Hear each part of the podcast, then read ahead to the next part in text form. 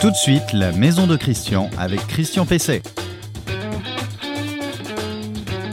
Bonjour, bonjour, c'est le nouvel épisode de la maison de Christian. Je suis en effet euh, Christian Pesset, je vais vous parler de votre maison, de cette maison que vous voulez euh, toujours plus agréable, plus confortable, plus performante et euh, moins dispendieuse, c'est-à-dire qu'elle vous coûte le moins cher possible, notamment pour votre chauffage c'est la saison qui, qui s'annonce. Alors je rappelle que vous pouvez retrouver euh, cette émission tous les samedis matins et euh, tout le temps que vous voudrez ensuite. Alors vous la retrouvez sur renoinfomaison.com où sont collectés l'ensemble de nos épisodes sur la page Facebook euh, du même nom. et c'est sur celle-ci que l'émission est publiée en tout premier le samedi matin à 8h. vous la retrouvez aussi sur LinkedIn qui est un, un réseau euh, social euh, professionnel et bien sûr sur les différentes plateformes de podcasts, évidemment en audio puisque les podcasts c'est pas visio. Dans cette émission, je vais répondre à la question de Julie. Ah, une question importante. Hein. Euh, qu'est-ce qu'elle se demande, Julie? Elle se demande, tenez-vous bien, si euh, le compteur Linky peut l'espionner, si la petite lumière rouge qui se clignote en haut du compteur ne serait pas par hasard une caméra. On va voir qu'il n'y a quand même pas lieu de véritablement s'inquiéter à ce sujet. Dans le conseil de la semaine, euh, je vous aiderai à choisir un radiateur électrique moins gourmand en électricité, c'est le, souhait de chacun évidemment. Et j'aurai une invitée, cette invitée c'est Aude de Lavergne, elle est déjà venue plusieurs fois dans cette émission, elle est directrice de la communication de Promotelec et on va parler de la certification rénovation responsable des logements euh, par Promotelec. Et je finirai par l'info du jour. Aujourd'hui, la grande concertation lancée sur le mix énergétique par le gouvernement. Vous allez voir, ça va vous intéresser. C'est pas à piquer des verres. Le conseil de la semaine. Alors le conseil, le conseil de la semaine, euh, c'est euh, quel radiateur électrique choisir pour réduire euh, vos dépenses de chauffage au minimum? Alors les radiateurs électriques, ils ont été largement répandus, ils se sont imposés dans presque toutes les maisons dans les années 70, 60, 70. C'était l'époque du tout électrique et n'ont pas bonne réputation. Ils sont considérés comme comme énergivores, ils sont considérés comme pas très confortables. Certains considèrent qu'il faut euh, les, oublier, même s'il y a aujourd'hui quelques matériels qui sont beaucoup plus performants. Mais c'est vraiment dans les dernières pages, ou dans les toutes premières d'ailleurs, du catalogue euh, des différentes marques. À part eux, eh bien, pour se chauffer régulièrement, il y a trois catégories de radiateurs. Il y a d'abord les, panneaux rayonnants, qu'on appelle aussi les radiants. Alors, comme leur nom l'indique, ils fonctionnent quasi exclusivement par rayonnement. On connaît les panneaux euh, euh, métalliques à façade perforée ou en, nid d'abeille, euh, caractéristiques de ce type d'appareil. Il y a aussi les miroirs chauffants, ça c'est plus confidentiel évidemment, c'est pour les salles de bain, ça évite qu'ils qu'ils puissent s'embuer lorsqu'on prend par exemple une douche ou lorsqu'on fait couler de l'eau très chaude dans la vasque ou le lavabo. et puis il y a aussi les infrarouges, les infrarouges c'est pour les très grands volumes, c'est pour véritablement les cathédrales pratiquement. J'exagère un peu mais euh, c'est véritablement euh, pour ce type de local euh, qu'on les utilise.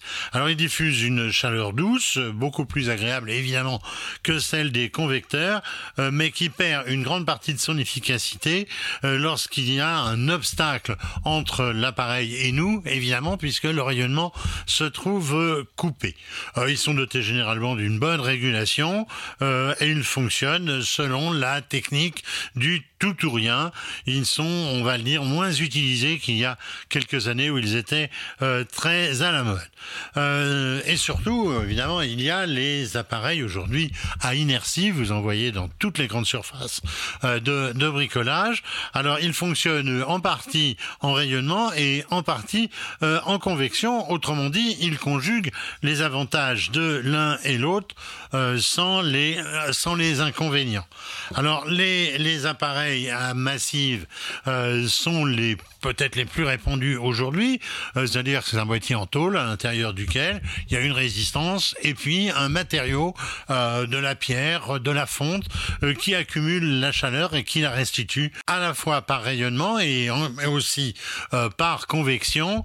et donc, il conjugue les avantages des deux appareils sans véritablement les inconvénients. Ils peuvent avoir une façade avant avec un film et une résistance qui permettent de chauffer plus rapidement euh, que évidemment euh, le, matériau qui est à l'intérieur, euh, c'est-à-dire la fonte ou par exemple la pierre. Et puis, il y a les appareils à liquide euh, caloporteur. Liquide caloporteur, ça veut dire un liquide qui transporte euh, la chaleur. Il fonctionne donc un peu comme un radiateur de chauffage central avec tous les avantages que celui-ci euh, présente.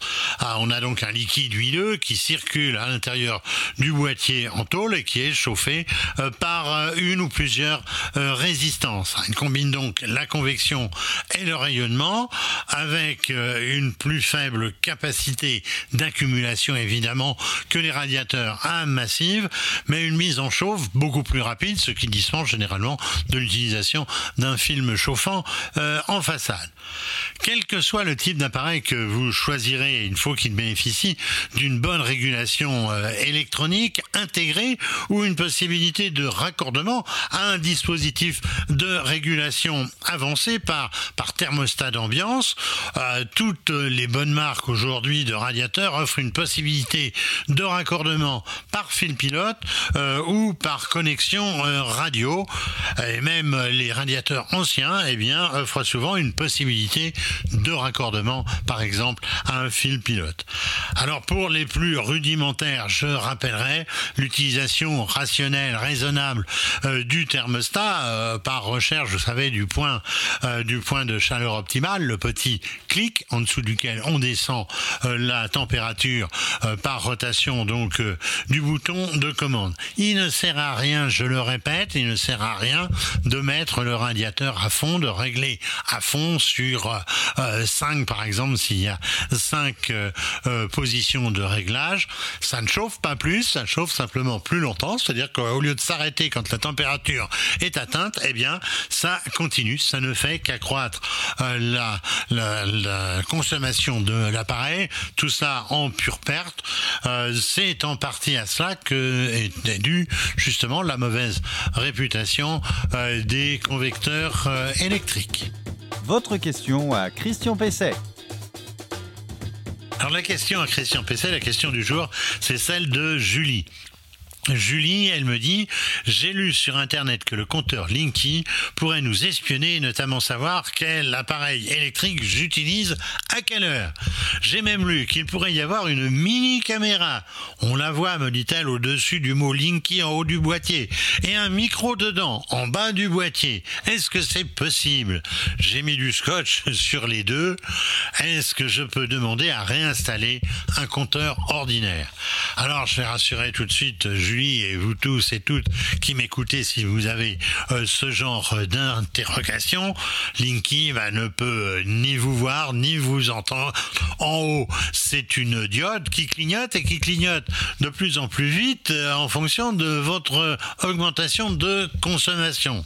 Et en bas, bah, c'est tout simplement un petit système, un petit bouton, un petit push, si j'ose dire, d'ouverture du boîtier. Alors, compte tenu de l'emplacement du compteur, de toute façon, qui est souvent dans un placard, ou qui est euh, dans un sous-sol, on voit pas très bien à quoi servirait une caméra et un microphone euh, dans son boîtier. Alors les données que peut transmettre votre compteur euh, à une hélice sont très limitées, les informations sur votre contrat, le numéro de votre compteur, le point de distribution avec votre adresse, la puissance souscrite, eh toutes ces informations, elles sont évidemment déjà dans votre contrat. Alors le compteur, il peut transmettre vos données de consommation globale euh, qui seront envoyées à votre fournisseur de courant, mais seulement si vous en avez donné euh, l'autorisation. Si vous produisez et si vous revendez euh, du courant par système de panneaux photovoltaïques, eh bien le compteur Linky transmettrait aussi vos données de production. C'est plutôt une bonne chose. Alors pour que Linky puisse piloter votre chauffe-eau, euh, il faut que vous ayez souscrit euh, l'heure euh, creuse, enfin les, le système heure pleine, heure creuse auprès de votre fournisseur euh, d'énergie. Ce n'est pas nouveau depuis que Enedis a commué l'option heure de nuit, vous en souvenez sans doute pour les plus anciens, en heure creuse, heure pleine. Linky agit alors sur le chauffe-eau grâce à un relais installé au tableau électrique, mais cela dépend évidemment de vous. Alors le gros avantage à mes yeux du compteur euh, Linky, euh, c'est le relevé euh, des données, le relevé de votre consommation à distance qui vous dispense d'avoir à attendre une matinée entière euh, le releveur euh, des compteurs, comme on dit. Et puis il y a aussi la possibilité de régler la puissance euh, dont vous avez besoin au compteur directement par vous-même via aussi une interface. Euh, et puis je vais vous dire, ben non, vous pouvez pas revenir euh, à l'ancien compteur. Ça, c'est vraiment pas possible. L'invité de Christian Pesset. Alors l'invité euh, de Christian Pesset, euh, c'est cette semaine encore euh, Aude de Lavergne, j'ai dit tout à l'heure, la directrice de la communication de Promotelec. Elle était avec nous il y a quelque temps et nous la retrouvons donc en enregistrement. Aude de Lavergne, bonjour. Bonjour. Bonjour Aude, vous êtes directrice de la communication de, de Promotelec, hein, c'est ça? Oui. Très bien. Alors, euh, on sait que, que Promotelec délivre un certain nombre de notamment dans, dans le neuf, mais vous vous intéressez euh, aussi euh, à la rénovation. C'est d'actualité. Oui, tout à fait. Ça fait effectivement depuis 1971 hein, qu'on délivre euh, des, labels. Et c'est vrai qu'on était précurseur sur ce domaine. Et c'est important, autant le neuf, il est important d'avoir une certification, mais encore plus sur la partie rénovation. Parce que on parle aujourd'hui d'impact environnemental. Et euh, c'est vrai qu'on a un très gros travail à faire sur la partie de, de logement euh, en, en termes de rénovation. Très bien. Alors, euh, j'ai vu dans votre site, hein, parce que je suis allé travailler quand même, hein, c'est normal, euh, dans votre site, j'ai vu qu'on parle de rénovation responsable. Alors, c'est quoi une rénovation responsable? En fait, il s'agit du, du nom de notre, de notre certification. Pourquoi on appelait ça la rénovation responsable? En fait, quand on l'a sorti, c'était le premier label qui a intégré euh, tout ce qui est une valorisation de l'impact carbone lors de la phase d'exploitation du bâtiment. Et on a été les premiers à le sortir. Donc c'est important de, de parler et de, de, refaire un logement pour l'amener vers un logement, euh, je dirais, bas carbone. D'accord. Alors, euh, c'est quoi les, objectifs véritablement de cette certification? On venait de parler du, du bas carbone, c'est très à la mode actuellement, mais globalement, c'est quoi les, les objectifs? Alors l'objectif, c'est de effectivement de vous permettre de rénover un certain nombre euh, d'éléments pour effectivement de changer votre logement. Quand on parle d'éléments, on va dire on parle de quoi? On parle de travailler sur le système de chauffage. On va parler aussi de, de travailler sur l'eau chaude, euh, tout ce qui est production d'eau chaude sanitaire. Euh, puis également regarder tout ce qui est performance globale jusqu'au matériel et équipement utilisé. Alors, il faut, il faut accompagner quand même ce qu'on appelle le maître d'ouvrage, c'est-à-dire en fin de compte le, particulier, parce que euh, euh, il faut vraiment lui donner euh, des informations, un coup de main pour qu'il aille vers une bonne rénovation responsable. Tout à fait. En fait, euh, Promotelec accompagne effectivement tout ce qui est le, particulier, mais d'abord le maître d'ouvrage, qui est, on, lui donne un référentiel qui fixe effectivement les orientations. On lui donne des choix de matériel et des équipements pour lui permettre de bien vérifier et de bien suivre tout ce qui est qualité et performance euh, des, recommandations que nous faisons. Alors j'ai vu euh, par exemple que euh, il peut y avoir la visite d'un expert. Alors, en fait, euh, également, ce qui est important, euh, c'est de, de dire que nous, euh, Promotelec, on a un système un petit peu euh, différent. C'est qu'on a aussi, on peut se faire accompagner par un professionnel expert en rénovation énergétique, que nous on appelle le PERE. En fait, ce sont des professionnels qui sont reconnus par Promotelec parce que pour nous, pour vous aider dans cette démarche, et ils ont suivi une formation chez nous. Euh, une formation euh, et, et vous les trouvez d'ailleurs sur notre site. hein. vous avez une Mhm. liste de, de, de- bien de- ce- pouvoir voilà, sur promotelec.com, on le dit pas, assez, voilà, hein. on le dit pas assez souvent. Et euh, effectivement, ben, il effectue une visite du, du bâtiment ou du logement et il réalise un bilan thermique initial. Il évalue aussi, bien entendu, et c'est dans les gènes de Promotelec, la sécurité et l'installation électrique du, logement. Et puis, euh, il, il, fait une offre globale de rénovation énergétique. Ah oui, d'accord. C'est vraiment la, la globalité du, logement qu'on va pouvoir euh, qu'on va pouvoir vraiment apprécier. Voilà. Et puis également, il réalise un bilan thermique. Et puis, il assiste le client dans sa demande de la, de la certification. D'accord. Un plus aussi pour la, la valeur du logement? Également, oui, toujours un plus pour la rénovation de son logement. C'est une, une, garantie, on est toujours dans la notion de garantie. Et puis, toujours euh, penser au, final, c'est quoi l'objectif? Ben, c'est votre confort, c'est le confort de l'occupant, c'est notre confort. Et la sécurité à travers, à travers une installation électrique euh, de qualité. Exactement. Merci euh, Aude de, la Vergne. Euh, je rappelle, Aude est, est, directrice de la communication donc de Promotelec. Merci Christian. L'info du jour. L'info du jour, c'est la concertation qui vient d'être lancée autour du mix énergétique. Vous savez, on fait plein de concertations en ce moment. On a vu que ça ne servait pas toujours à grand chose, mais espérons qu'il en sera différemment euh, pour cette concertation. Euh, devant l'urgence évidemment climatique, le gouvernement a donc lancé ce grand débat en vue d'une concertation nationale, nous dit-il, sur ce qu'il est convenu d'appeler le mix énergétique. Alors autrement dit, l'avenir énergétique de notre pays, la répartition des différentes énergies.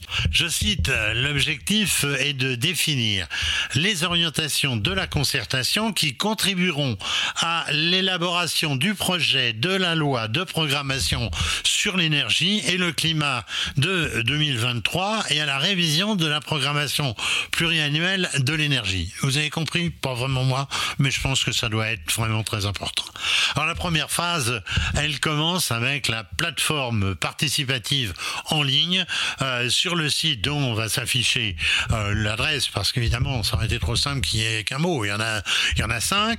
Euh, elle est ouverte jusqu'au 31 décembre prochain.